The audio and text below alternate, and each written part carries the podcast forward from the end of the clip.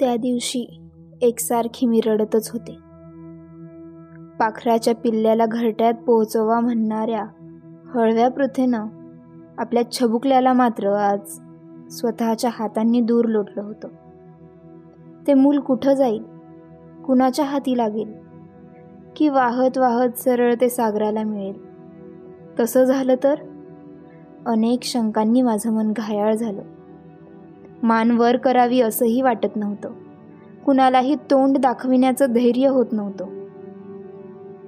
रात्री कुणीतरी कक्षात समयी पेटवून गेलं. थोड्या वेळानंतर कुणीतरी आत आलं. माझ्या पाठीवर हळूवार हात फिरवला. मला वाटलं ती धात्री असेल. म्हणून मी तिच्यावर ओरडले धात्री चालती हो इथून.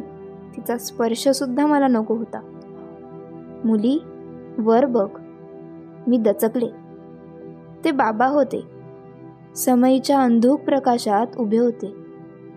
कक्षावर धात्रीचा पहारा नसल्यामुळे ते सरळ आत आले होते. मी डोळे पुसत त्यांच्याकडे पाहिलं. भीतीनं माझं मन पार गाठून गेलं. काय काय समजलं होतं त्यांना? धात्रीनं एक दिवसही दम धरला नाही की काय? आता काय काय ऐकावं लागणार? इतकं सर्व करूनही माझं भवितव्य उघडं पडणार की काय? माझा खांदा थोपटीत ते शांतपणे म्हणाले कुंती तुझ्या पित्याचं मथुरेहून आज भुर्जपत्र आलं आहे. त्यानं तुझ्या स्वयंवराची मांडणी करायला सांगितलं आहे. त्यांची तीव्र इच्छा दिसते आहे तशी. मी सुटकेचा निश्वास सोडला. काहीतरी बोलायचं म्हणून मी म्हणाले जशी त्यांची इच्छा आणि तुमची आज्ञा. मला माहीत आहे मथुरेच्या आठवणीनं तुला दुःख होत होतं. आता ते थोडं हलकं होईल. तुझे माता पिता तुला लवकरच भेटतील. पुसते डोळे शोक आवर. त्यांना काहीसुद्धा कळलं नव्हतं. ते काय बोलत होते ते मलाही धड कळलं नव्हतं. स्वयंवराची तयारी सुरू झाली. बाबांना मी जशी तुमची आज्ञा असं म्हटल्यामुळे त्यांनी माझी संमती आहे असं गृहीतच धरलं. आणि ते पुढच्या सगळ्या तयारीला लागलेही माझं मन सैरभैर झालं. पारध्याने मृगीचा करावा तसे अनेक विचित्र विचार माझा एकसारखा पाठलाग करू लागले. ज्यावेळी मी स्वयंवराची माला हातात घेऊन उभी असेन त्याच वेळी त्या पेटिकेत एखादा भुजंग वरच्या छिद्रातून आत शिरून माझ्या बाळाला गळ्याला विळखा घालून बसलेला असेल. ज्यावेळी मी बोहल्यावर उभी असेन कदाचित नेमक्या त्याच वेळी ती पेटिका नदीच्या तळाशी चिखलात रुतून बसलेली असेल. ज्यावेळी वाद्यांच्या गजरात माझ्या मस्तकावर मंगलाक्षदा पडत असतील त्यावेळीच कदाचित एखाद्या खडकावर आपटून तिचं झाकण दूर उडून गेलं असेल. उघड्या पडलेल्या बाळावर तेजस्वी सोनेरी दीप विझवण्यासाठी आकाशात फिरणाऱ्या घारी गिधाडांनी त्याच्यावर झडपा घालून त्याच्या मस्तकाला बोचकारलेलं असेल. ज्यावेळी मी विवाहाची मंगलवाद्य ऐकत असेन त्याचवेळी माझं बाळ घोंघावणाऱ्या लाटांचं कर्कश मृत्यूगीत ऐकत असेल. माझं मन कोळ्याच्या जाळ्यात अडकलेल्या मासळीसारखं तडफडू लागलं. जास्त विचार करू लागले की ते जास्तच गुरफडत जाईल. मंचकावर उशीत तोंड खुपसून मी हमसाहमशी क्रंदू लागली. त्याचा गोल गोंडस चेहरा कुरळे सोनेरी केस आणि कानातली लुसलुशीत कुंडलं दिवसभर माझ्या डोळ्यांपुढे एकसारखी नाचू लागत. जीवाच्या आकांतानं मी माझे डोळे गच्च मिटून घेईल माझ्या स्वयंवराची आमंत्रणं आसपासच्या सर्व मान्यवर राजांना गेली. सगळं नगर त्याबद्दल चर्चा करीत होतं. मला माझ्या दैवगतीची कीव वाटत होती. पृथेची मी कुंती झाले होते. कुंतीची माता झाले होते. आणि परत कुमारी म्हणून मी स्वयंवरासाठी उभी राहणार होते. जगातल्या कुठल्या स्त्रीला दैवानं माझ्या इतकं निर्दयपणे हवं त्या ठिकाणी फिरवलं असेल? पण माझ्या शब्दाला इथं कुणीतरी प्रतिसाद दिला असता काय? मला हे स्वयंवर नको म्हणून टाहो फोडून सांगितलं असतं तर प्रश्नांच्या माऱ्यांनी पुन्हा पुन्हा मला सर्वांनी फाडून खाल्लं असतं. स्त्री म्हणजे समाजाच्या कोंडवाड्यात सामाजिक संकेतांच्या दाव्यानं जखडलेली गायच जणू. तिला न आवडणाऱ्या अनेक गोष्टी खुल्या मनानं कधी बोलता येत नाहीत. जणू लक्ष लक्ष दुःख आकाशाच्या शांततेनं मुकपानं सहन करण्यासाठीच तिचा जन्म असतो. स्वयंवराचा दिवस येत चालला होता. सगळ्या नगरजनांचा उत्साह समुद्रभरती आल्यासारखा फेसाळू लागला. त्यांच्या राजकुमारीचं स्वयंवर होतं. निरनिराळ्या वैभवाची प्रदर्शनं त्यांना आता पाहायला मिळणार होती. माझं मन मात्र एकटंच देहाच्या अंधाऱ्या दालनात अश्रू ढाळी. मला माझ्या बाळाला एकदा पाजणंसुद्धा धड जमलं नव्हतं. आता कुंती आत एक आणि बाहेर एक. अशी दोन आयुष्य जगू लागली. एक राजकुमारीचं आणि एक भग्न हृदयी मातेचं. माझ्या जीवाची या दोन कुंतींमध्ये केविलवानी कुतरोड होऊ लागली. राजस्त्रियांची दुःख ही राजवाड्यासारखीच मोठाली असतात. आणि त्यांना कुलांच्या प्रतिष्ठतेच्या तटानं नेहमीच घेरलेलं असतं. स्वप्न. स्वप्न म्हणजे स्मृतीचं बालक असावं. रोज रात्री मला चित्रविचित्र स्वप्न पडत कधी स्वप्नात ते चंडोल पक्षाचं पिल्लू आपली चोच वासून केविलवाना आवाज काढीत ओरडे तर कधी नदी किनाऱ्यावर बघितलेली ती सवत्स गाय हमरू लागली. तिचं बाळसेदार वासरू तिच्या मागून शेपटीचा भरीव गोंडा उंचावीत बागडताना दिसे एके दिवशी तर स्वप्नात एक भयानक दृश्य मला दिसलं. पाण्यातून हिंदकळत वाहणारी ती पेटिका नदीत एका दगडी खोबणीत अडकली होती. आतलं बाळ भुकेने टाहो फोडून रडत होतं. त्याला पुढे होऊन कुणीच मायाने उचलीत नव्हतं. लाटांनी ती पेटी हलताच बाळाला वाटे कुणीतरी आपल्याला वर उचलायला आलं आहे. हातपाय हलवून ते कुणाच्याही कुशीत शिरायला धडपडल्यासारखं करू लागे पण कुणीच त्याला वर उचललं नाही. ओरडून ओरडून ते थकलं. शेवटी भुकेपायी नुसते चिमुकले हातपाय झाडून झाडून त्याने एक भयानक आचका दिला. आणि आणि ते कायमचं शांत झालं. पण ते शांत झालं नव्हतं. थोड्या वेळानं थंड झालेलं त्याचं शरीर हळूहळू हलू लागलं. कसं तरीच. क्षणाक्षणाला त्याचं सोनेरी अंग जास्तच सोनेरी होत फुगू लागलं. पेटिकेचं झाकण त्यानं पायानं धाडकन उचलून टाकलं. वाढत वाढत ते त्या आकाश पुरुषा एवढं झा मोठं झालं होतं. त्याची चर्या रागानं लाल झाली होती. कानातील कुंडलं तापली होती. त्याचे निळे डोळे क्रोधामुळे जांभळे दिसत होते. अश्व नदीच्या अफाट पाण्यावरून आपले अजस्त्र पाय टाकीत ते दन दन माझ्याच रोखानं धावून येत होतं. आपल्या मुठी वळून रागानं दातहोट खात म्हणत होतं मातेच्या पवित्र नात्याला पायदळी तुडवणाऱ्या राक्षसिनी प्रतिष्ठेच्या रेशमी कोशात दडून बसलेल्या कैदासिनी थांब. त्यानं आपली वळलेली भक्कम मूठ माझ्या मस्तकावर मारण्यासाठी वर उचलली. मी किंचाळून ओरडले धात्री धाव!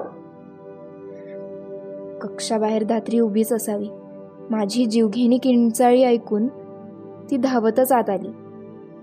माझ्या तोंडावरचा घाम पुशीत लगबगीने ती म्हणाली राजकुमारी किती भ्याला आहात तुम्ही? स्वप्न बिप्न पडलं होतं की काय? धात्री बाळ. मला काहीच बोलता येईना. त्या दासीला माझ्या यातना कशा कळणार?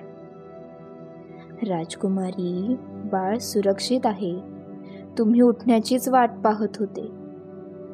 माझ्या पाठीवरून हात फिरवीत ती दबक्या आवाजात म्हणाली मी झटकन उठून तिचे खांदे गदागदा हलवून आनंदाने ओरडले. कुठं आहे? कुणाला मिळालं ते? तिनं बाहेर उभ्या असलेल्या एका कोळ्याला आत बोलवून घेतलं. वाकून तो कक्षात आला. मी त्याला एकदम तीन चार प्रश्न विचारले. कुठे गेली ती पेटिका कुणाला मिळाली? ज्याला सापडली त्यानं बाळाला आपल्याजवळ घेतलं की नाही? राजकुमारी ती पेटिका अश्वनदीतून चर्मनवती नदीत गेली. चर्मनवती नदीतून कनकपुराजवळ ती यमुनेत गेली. यमुनेतून ती प्रयागजवळ गंगेत गेली. प्रयागपासून पन्नास योजनांवर ती काशी राज्याजवळ अंग देशातील चंपानगरीजवळ गेली. कुणाला मिळाली ती? दैवयोग बलवत्तर म्हणूनच एका सारथ्यानं पाण्याबाहेर काढली ती. तीनशे योजनांचा प्रवास करून आली होती ती पेटिका. सारथी? होय राजकुमारी त्या सारथ्याच्या स्त्रीनं त्या बाळाला जवळ घेतलं. त्याला बघताच तिला पान्हा फुटला. तो मुलगा सारथ्याच्या पर्णकुटीत सुखरूप आहे. क्षमा असावी राजकुमारी पण तो मुलगा कोणाचा आहे? कुठल्या पाषाण हृदयी मातेनं त्याला मृत्यूच्या लो मुखात लोटलं होतं? तो मुलगा दुर्वास ऋषींच्या महायज्ञाचा आहे. त्याच्या अंगावर गळ्यातील मोत्यांचा कंठा फेकीत मी म्हणाले कुणालाही काही बोलू नकोस. गुरुदेव दुर्वास भिवून एक अस्पष्टसा उद्गार काढीत लगबगीने कंठा घेऊन तो चुपचाप निघून गेला. माझं मन शांत झालं. आनंदानं मी धात्रीला मिठी मारली. माझ्या डोळ्यातून निघणारी अश्रूंची धार तिची कंचुकी भिजवू लागली. त्यात एका राजकुमारीचे असहाय्यतेचे दुःखाश्रू होते आणि आपल्या बाळाच्या सुरक्षिततेसाठी तरमळणाऱ्या एका मातेचे आनंदाश्रू होते. कुठंही का असेना तो सुखरूप होता. स्वयंवराचा दिवस उजाडला. नगर आमंत्रितांनी गजबजून गेलं. राजवाड्यासमोरच्या मोकळ्या पटांगणात एक भव्य मंडप उभारण्यात आला. बाबा लहान मुलाच्या उत्साहानं काय पाहिजे काय नको हे पाहत सगळ्या मंडपभर फिरू लागले. नगरजण येऊन वाड्याची सजावट करू लागले. नगारे तंतुविना तुतार्या वाजू लागल्या. मगध कोसल मद्र चेदी पांचाल विदेह काशी आदी सर्व देशांचे राजेश्वर स्वयंवरासाठी आले. मथुरेहून आई आणि बाबा कन्यादान करण्यासाठी आले. त्यांच्याबरोबर वसुदेव हा बंधू आणि श्रुतश्रवा नावाची जिला मी प्रथमच पाहत होते ती बहीण आली. राजवाड्यावर फार वर्षानंतर हा समारंभ होत होता म्हणून सगळीकडे उत्साहाची कारंजी फुलली होती. विवाह. स्त्रीची जीवनसरिता एका सबल आणि पराक्रमी पुरुषाच्या समुद्राला मिळते ते संस्मरणीय वळण. एका स्त्रीच्या उमललेल्या सुगंधी जीवन पुष्पाची सासरच्या विविध माणसांच्या मालिकेत मधुर गुंफण. स्त्रीच्या जीवनातील पहिलाच मंगल संस्कार आर्य स्त्रीचा पुनर्जन्म. स्वयंवराची वेळ झाली. मंडप नगरजनांनी आणि आमंत्रितांनी काठोकाठ भरून गेला. बाबांनी उठून सर्वांना उद्देशून सांगितलं. आर्यावर्तातील पराक्रमी राजराजेश्वर हो मथुरेचा यादव राजा शूरसेन याची औरस कन्या पृथा माझी मुलगी कुंती. आता मंडपात वरमाला घेऊन येईल. आपल्यापैकी अनुरूप वराच्या गळ्यात ती स्वेच्छेने वरमाला घालील आपण सर्वजण या स्वयंवराला आलात हे पाहून माझं मन आनंदानं भरून गेलं आहे. एक भोजवंशीय राजा म्हणून मी आपलं स्वागत करतो. या स्वयंवरासाठी कोणताही पण मांडण्यात आलेला नाही. माझ्या कन्येची कुंतीची पसंती हाच या स्वयंवराचा पण आहे. सगळ्यांनी उठून बाबांना आदरानं अभिवादन केलं. मंडपात सगळीकडे शांतता पसरली.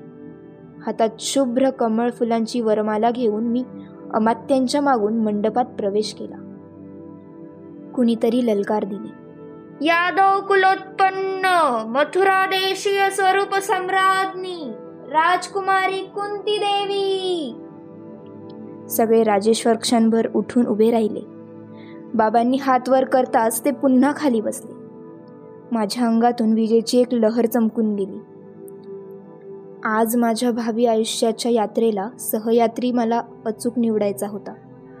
आजची माझी निवड माझं भवितव्य ठरविणारी होती. एकाएकी कानावर काळजाची धडधड ऐकू येऊ लागली. वरमाला सावरीत मी अमात्यांच्या मागून हळुवार पावलं उचलीत मंडपातून चालू लागले. अमात्य एक एका राजेश्वरांचे वर्णन ऐकवित होते. आपणाला माहीत असलेली सगळी विशेषणं ते वापरीत होते. मी किनारी कटाक्षानं त्या त्या राजेश्वराकडे पाहत होते. नापसंतीनं पुढं जात होते. एक एक करता बसलेल्या सर्व राजेश्वरांची बैठक संपत आली. शेवटचं एकच नाव शिल्लक राहिलं. मगध देशाचे शत्रुतापन महाराज दीर्घ. अमात्यांनी माहिती सांगितली.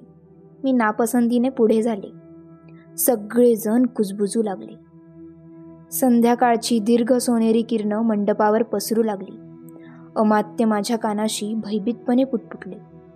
राजकुमारी आता या मंडपाचं रणक्षेत्र होणार.